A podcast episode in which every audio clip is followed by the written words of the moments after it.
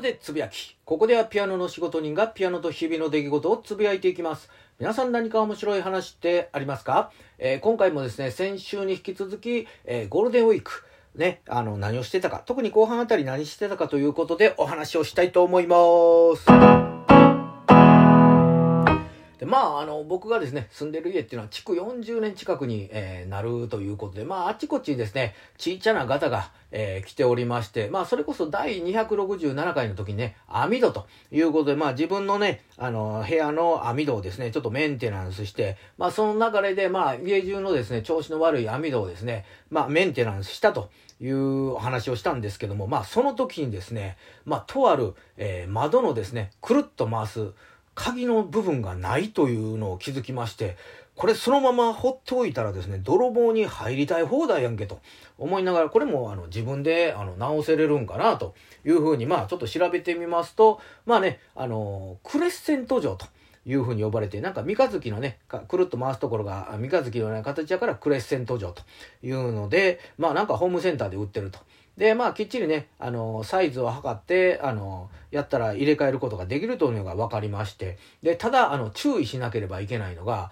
えー、クレッセント錠というのはね上と下で、まあ、ネジがねネジで留められてるんですけども、実はサッシっていうのは穴が開いてるだけで、実はこの後ろに、えー、裏板と呼ばれてるこうネジのねこう線が入ってるところで、それであの留めてるので、こう一気に上と下をねポッと外してしまいますと、その裏板が下にストーンと落ちてしまいまして、えー、かえってね止めることができないということを知りましたんで、まず上のですねネジを外してね、その鍵をちょっとずらしてもう一回そのネジをね差し込んで、えー、固定して、えー、下のね、えー、ネジを外して、えー、鍵を外すと。で新しい、えーね、クレッセント錠を、えー、刺して上のネジを外してこう止めるということで、まああの無事ですねあの鍵を取り付けることができましたし、でまあその流れであの実は僕のですね自分の部屋のドアのノブというのが、えー、壊れておりまして、それこそ高校時代ぐらいかな、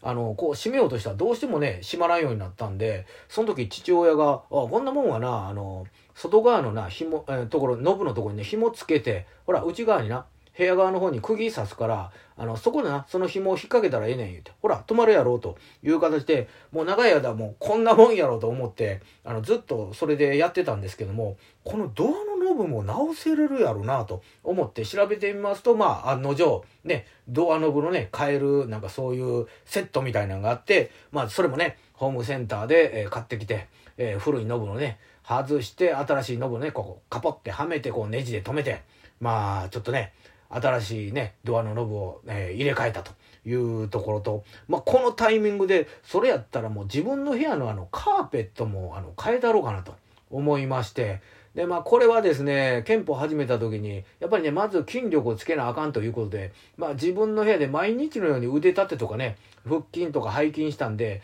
一部だけねカーペットがもう擦り切れてる、まあ、状態でねあの使っておりましたんで、まあこれもあのホームセンター行ったタイミングで、まあカーペットねあのろくじょうのあ形、えー、長さのね大きさの、あのカーペット買って、まあそう古いやつを剥がして、まあ、新しいのに変えたわけなんですけども、まあこれが一番しんどかったですね。まあ本棚の本とかいっかい出して移動させてとか。